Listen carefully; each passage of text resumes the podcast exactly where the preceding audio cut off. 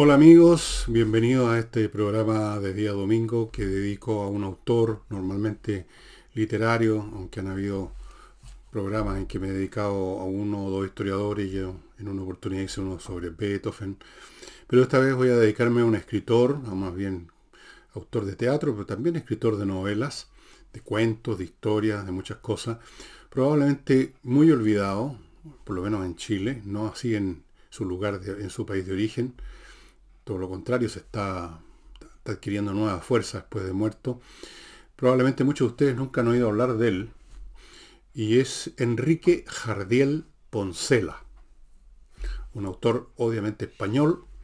Bueno, no tan obvio, podía haber sido chileno o mexicano. Nació en Madrid en 1901 y murió también en Madrid en 1952, el 18 de febrero, un día antes que yo cumpliera tres años o dos años. Tres años. Este hombre fue muy importante en el desarrollo del teatro español y en algún grado sigue influyendo hoy en día autores españoles. Es un hombre que mostró gran talento, por no decir genio, desde el principio. Y a él nos vamos a referir. Para mí, además, hay una cosa personal con Enrique Jardín Poncela. Todos tenemos un escritor o varios que son, que veneramos, que han sido importantes para nosotros en algún momento de nuestras vidas durante todas nuestras vidas. Eh, alguien que descubrimos cuando éramos niños, cuando éramos jóvenes, adultos, y que nos, nos, dio una impresión muy potente. Y eso me pasó a mí con Jardín Poncela. El primer escritor que me veneré, que me cautivó y que respeto hasta el día de hoy, aunque ya no lo leo, claro, es un escritor que empecé a leer a los cinco años más o menos, cuando yo ya estaba, ya yo aprendí a leer a los tres, pero hasta los cinco leía revistas de mono y cosas. A los cinco leí mi primera novela, una novela de Emilio Salgari, El Tigre de la Malasia. Y seguí leyendo ese tipo de novelas de, Salgari, de repente Julio Verne. Y como a los 10, 11 años descubrí, y fue para mí súper importante, este español Enrique Jardiel Poncela. Y fue un tremendo impacto, del cual por supuesto siendo un cabro chico no capté más que una fracción de todo lo que hay en, en Jardín Poncela, pero aún esa fracción me, afectó mucho em, en, todos los sentidos había y por haber. Así es que yo lo respeto, lo venero. Eh, ha sido uno de mis, de, mis, de mis grandes escritores. Después vendrían otros, Aldous Huxley, qué sé yo. Pero a los 10, 11, 12 años, 13 años, para mí era Enrique Jardín Poncela. Eh, el humor de él fue muy intelectual, muy especial y por supuesto recibió, como es normal, con cualquier persona que produce algo, aparecen los críticos en manada a atacarlo, lo atacó mucho la crítica, eh, fue muy popular en su momento, tuvo muchos éxitos, pero eventualmente empezó a irle mal y murió de cáncer, arruinado y completamente abandonado por sus amigos. y olvidado por todo el mundo en 1952, antes de cumplir 50 años. Eso es en resumen, pero vamos ahora a, los detalles de este hombre que le tocó vivir además en una España muy convulsionada políticamente, crecer, desarrollarse en, una, en, los años 20, en los años 30, en algún momento hubo la guerra civil, recordemos que comenzó, si no me equivoco, en 1936. Y le tocó ver de todo y vivirlo todo. Le tocó además vivir un periodo de mucha efervescencia intelectual en España. Yo creo que eso no se ha repetido hasta el día de hoy. En un momento dado, mientras Poncela vivía, escribía y comenzaba a hacer una carrera, convivían, eran contemporáneos tipos como José Ortega y Gasset, Miguel de Unamuno, músicos como Albeniz, eh, Ramón Gómez de la Serna, otro escritor importante, muy bueno. Había una gran evolución intelectual. Pero vamos ahora a, los detalles. Nació en Madrid, como les digo, en 1901, en una familia de gente de gran nivel cultural, intelectual. El papá de Enrique Jardiel se llamaba Enrique Jardiel, Agustín era el otro apellido, era, miren la mezcla curiosa, era matemático latinista y periodista, es así que una mezcla rara. Y la mamá era pintora, una artista, fue una de las primeras mujeres, si no la primera, en estudiar en una Universidad de Bellas Artes en 1884. Creció en un ambiente de alto nivel intelectual, lleno de libros a su alrededor, pinturas, esculturas, son muy importantes, especialmente los libros, aunque también las pinturas, porque una de las cosas que desde niño a, a Poncela le gustó fue dibujar. Y me parece que en algunos de los libros que ya escribió mucho más adelante, eh, hay, hay dibujos, en algunos libros hay unos dibujos muy divertidos, son de él. Enrique Jardín Poncela entonces se cría en un ambiente libresco, de alto nivel intelectual, con gente muy activa. Eh, en 1905, a los recién a los cuatro años, pero no era tan raro en esos tiempos. a mí me pasó exactamente igual, a los cuatro años yo ya estaba en el colegio, él a los cuatro años entró a un colegio, la mamá lo llevaba a exposiciones de pintura, el papá lo llevaba a debates políticos, a lugares donde habían debates políticos, y entonces todo eso es sumamente importante, la formación de los primeros años, y cuando digo primeros años no digo 15 o 16, hablo de 3, 4, 5 años, son fundamentales, hay padres que se les olvida ese detalle, fundamentales, fundamentales. Y entonces estamos hablando de un niño que crece en un ambiente rico intelectualmente.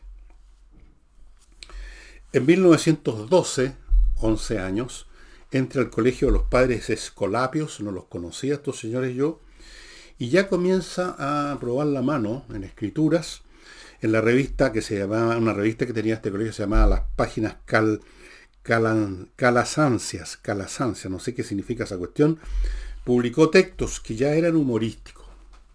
Ya tenía esta hebra de ver el mundo de una cierta, de ese cierto ángulo que produce el humor.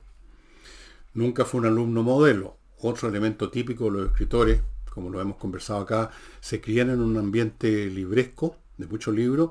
Segundo, no les interesan mucho los estudios formales, los universitarios o incluso los colegiales. pasó exactamente igual. Y no era un alumno modelo, le gustaba salir, le gustaba hacer cualquier cosa menos estudiar. Y fíjense usted, tan precoz era Enrique Jardiel, que a los 11 años escribió una novela. No sé si usted ha sido bastante defectuosa, pero escribió una novela y se la leyó a los papás completa. Estamos hablando entonces de papás no solamente inteligentes, cultos, sino que tolerantes y capaces de entender a un, a un niño, y de escucharlo, cosa que muchos papás no hacen, no le dan bola a los chiquillos. La novela se llamaba Mondalud de Brievas, no tengo idea qué significa eso, si hay algún español que sepa, que nos cuente. En 1917 murió su mamá y por ahí tiene recién 16 años, comienza a colaborar en diarios. La precocidad de este fulano es realmente muy impresionante.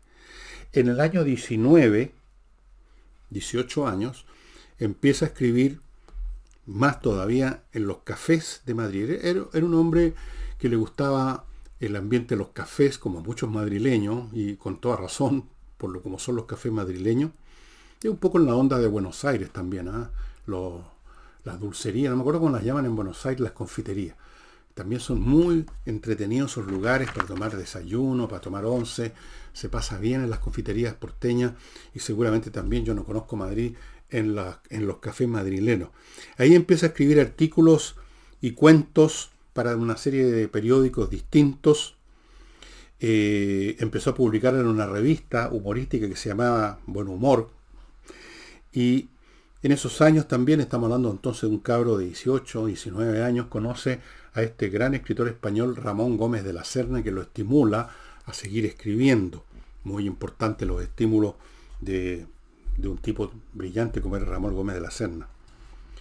El año 23, 22 años, un nene, abandonó el periodismo, ya no se preocupó más del periodismo y comenzó a dedicarse a escribir solo literatura. Produjo dos novelas cortas, no pasó gran cosa. Comenzó también a tantear la mano en el teatro y finalmente tuvo su primer éxito literario, que fue una obra de teatro que se llamó Una noche de primavera sin sueño. Ahora voy a ir avanzando más rápidamente en la carrera de Poncela, que ya vemos cómo se crió, qué poderosos cimientos tenía su espíritu con estos padres, con esta biblioteca, con este nivel intelectual. El año 28 nace su hija Evangelina, porque se metió con una señora, una señora viuda, se metió con ella, lo que ahora llaman una pareja, ¿no? y tuvo una hija que lo acompañaría toda su vida, una hija muy querida, Evangelina Poncela, que murió no hace mucho, escribió unas memorias de su papá, una biografía. El año 29 ya tenía este éxito, digamos, de la noche de primavera sin sueño. El año 29 escribe su primera novela, y ya fíjense, vayan fijándose ustedes los títulos del humor de Poncela. La novela se titula Amor se escribe sin H.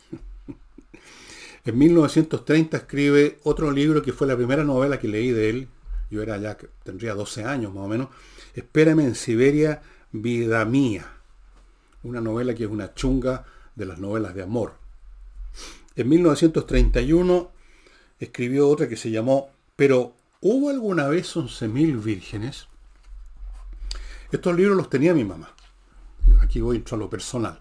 Y precisamente eh, en un momento dado en que yo estaba leyendo esta, pero hubo alguna vez 11.000 vírgenes, llegó una amiga de mi madre y me vio leyendo eso y se les espantó. y le dijo a mi mamá, ¿cómo dejas a tu hijo, a Fernando, que lea esto de Jardir Poncela? Y mi madre lo la refutó con un silogismo impecable. Le dijo, si no entiende nada, no importa. Y si entiende, tampoco. Absolutamente correcto. En 1932 escribió y publicó, y digo casi al mismo tiempo, porque escribía muy rápido, La Tournée de Dios, que es una novela muy cómica y trágica al mismo tiempo. Se supone que Dios viene a la tierra. Dios, no Jesucristo. Dios viene a la tierra. Le anuncia al Papa que va a venir y un día se aparece y ahí viene el, el relato de esta tournée de Dios por el mundo. Y como las cosas, como los seres humanos nos acostumbramos a todo y nos olvidamos de todo, me acuerdo de una parte en que al final, ya cuando Dios decide volver a su, a su residencia celestial, entonces ya, imagínense la conmoción que había sido la llegada de Dios a la tierra, pero ya cuando se va, ya se había convertido en algo noticia vieja, y entonces en medio de unos anuncios de eh, permuto máquina de coser con no sé qué, había un avisito que decía, se va Dios. Eso fue en 1932. Ese mismo año tuvo su primer viaje a Estados Unidos, lo contrató el sello Fox para las versiones en castellano de, una, de varias películas. En esa época en Hollywood se hacían películas en paralelo, distintas a las del inglés, el mismo título, el mismo argumento en castellano para el mercado hispanoamericano. Curioso, ese fenómeno ya no existe. Ahora las películas simplemente vienen con subtítulos o qué sé yo. Pero en esa época se hacía así. En 1934 volvió a Estados Unidos. Volvió a Estados Unidos para lo mismo, para trabajar en Hollywood. Y ahí conoció a otra señora. Era un hombre que tenía cierta debilidad, como corresponde a un hombre de verdad por las mujeres. Así que conoció a una actriz que se llamaba Carmen Sánchez y con ella, ella lo acompañó, no se casó, él no se casaba. Del matrimonio él tenía algunas visiones bastante negativas. Hay una de sus frases famosas que todos los, sitios de internet que se dedican a, en que se citan frases de Jardier Poncela, después les voy a leer algunas cuantas, eh, decía, la principal causa del divorcio es el matrimonio. bueno, se metió con esta señora o señorita Carmen Sánchez, tuvo una segunda hija, por esa época también, a propósito de este viaje a Estados Unidos, escribió otro libro que yo leí de cabros chico que se llama eh, Exceso de equipaje. Muy entretenido. Cuenta cómo es el viaje a Estados Unidos desde que se va a la estación para ir al puerto donde se va a embarcar. Todo, todo el viaje. Exceso de equipaje. Muy, pero muy bueno. Eh, entre 1936, 1935 y 36, Enrique Jardier Porcela escribió una montonera. El hombre era tenía una creatividad fantástica. Comedias tales como Cuatro corazones con freno y marcha atrás. En 1937, cuando ya la situación política, bueno, ya había guerra civil en, España, se va. Él no era hombre de, estar formando parte de un bando y dispararle a, los, a quizás a los amigos del día anterior por ser del otro bando. Así que se fue a Francia, luego se fue a Argentina, en Argentina trabajó en radio, en cine. El año 38 regresó a España y por aquí, al volver, al inicio de los años 40 escribió una de sus mejores obras de teatro, que es esta que tengo acá. Eloísa está debajo de un almendro de su obra maestra, en este plano de la... Em, escribió otra obra que se llama, fíjense los títulos de Enrique Jardín Poncela, El amor solo dura 2000 metros. Otro, otra novela, Los ladrones somos gente honrada.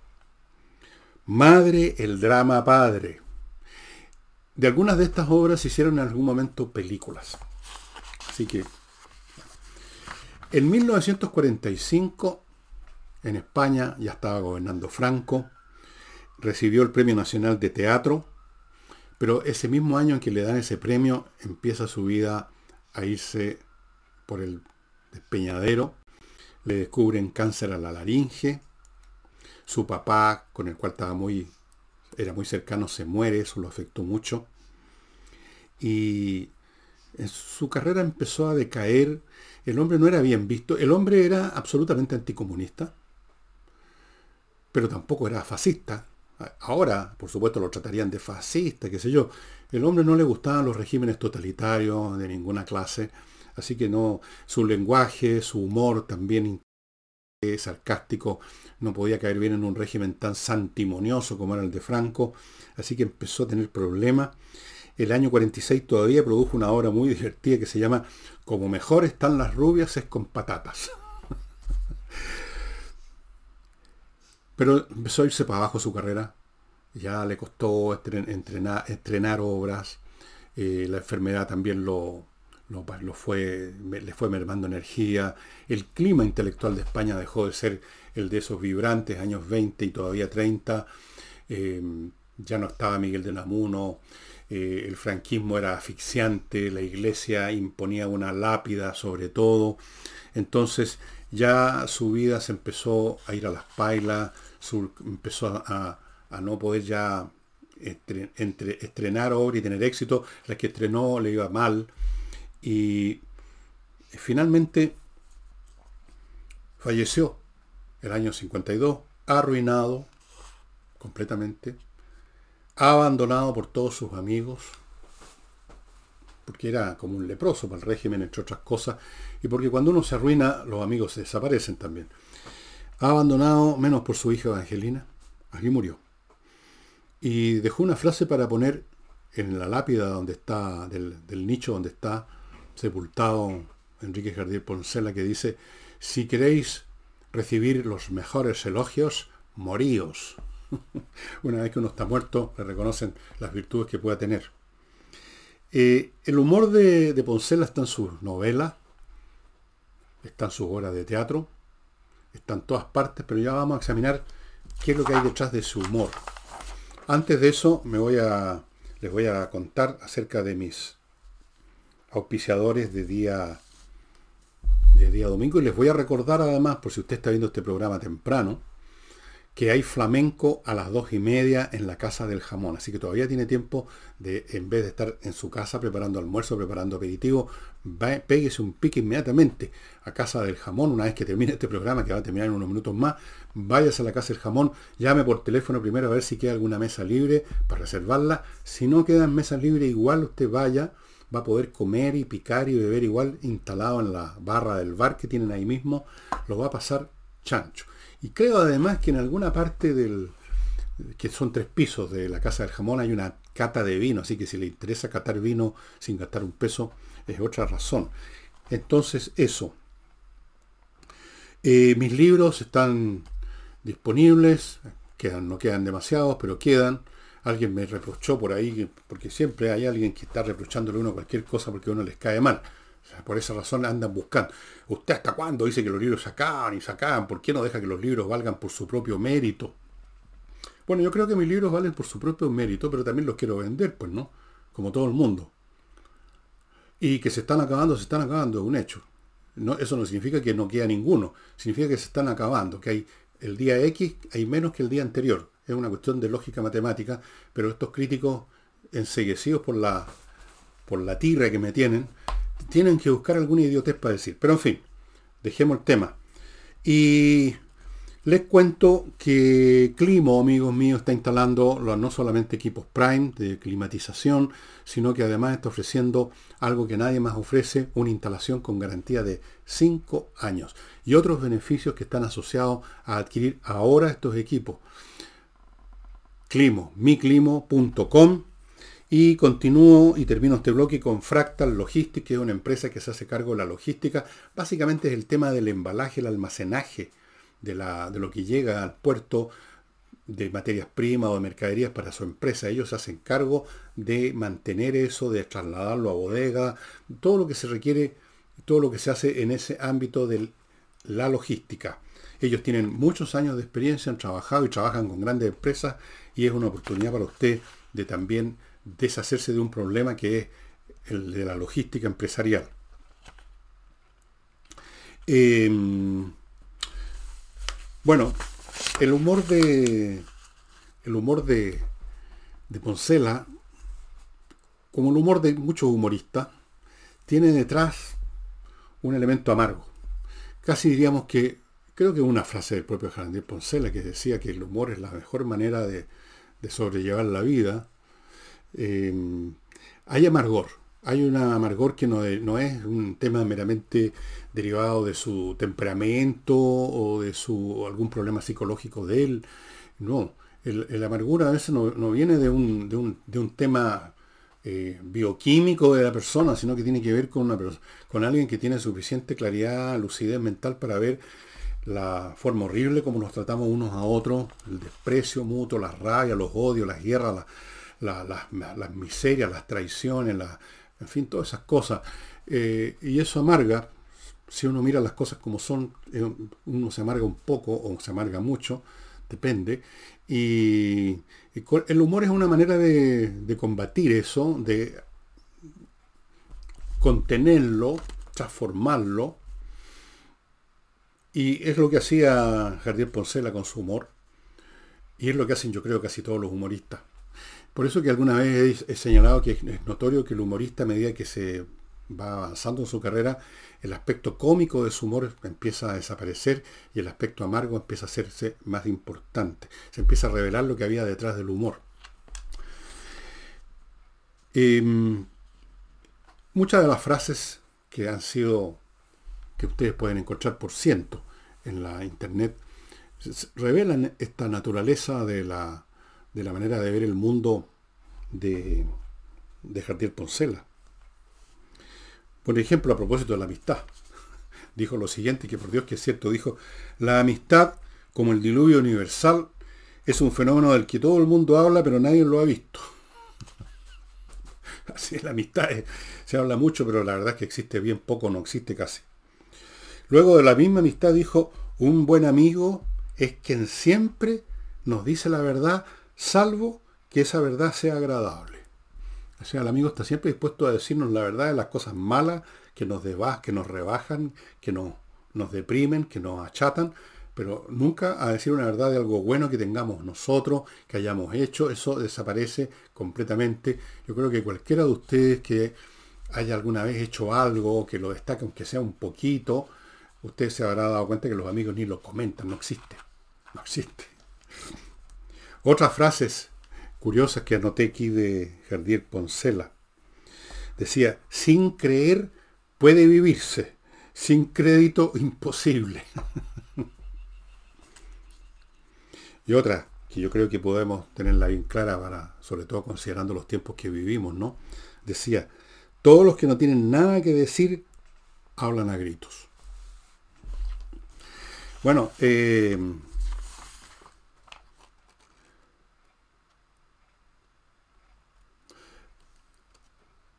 ¿Qué más les puedo decir de,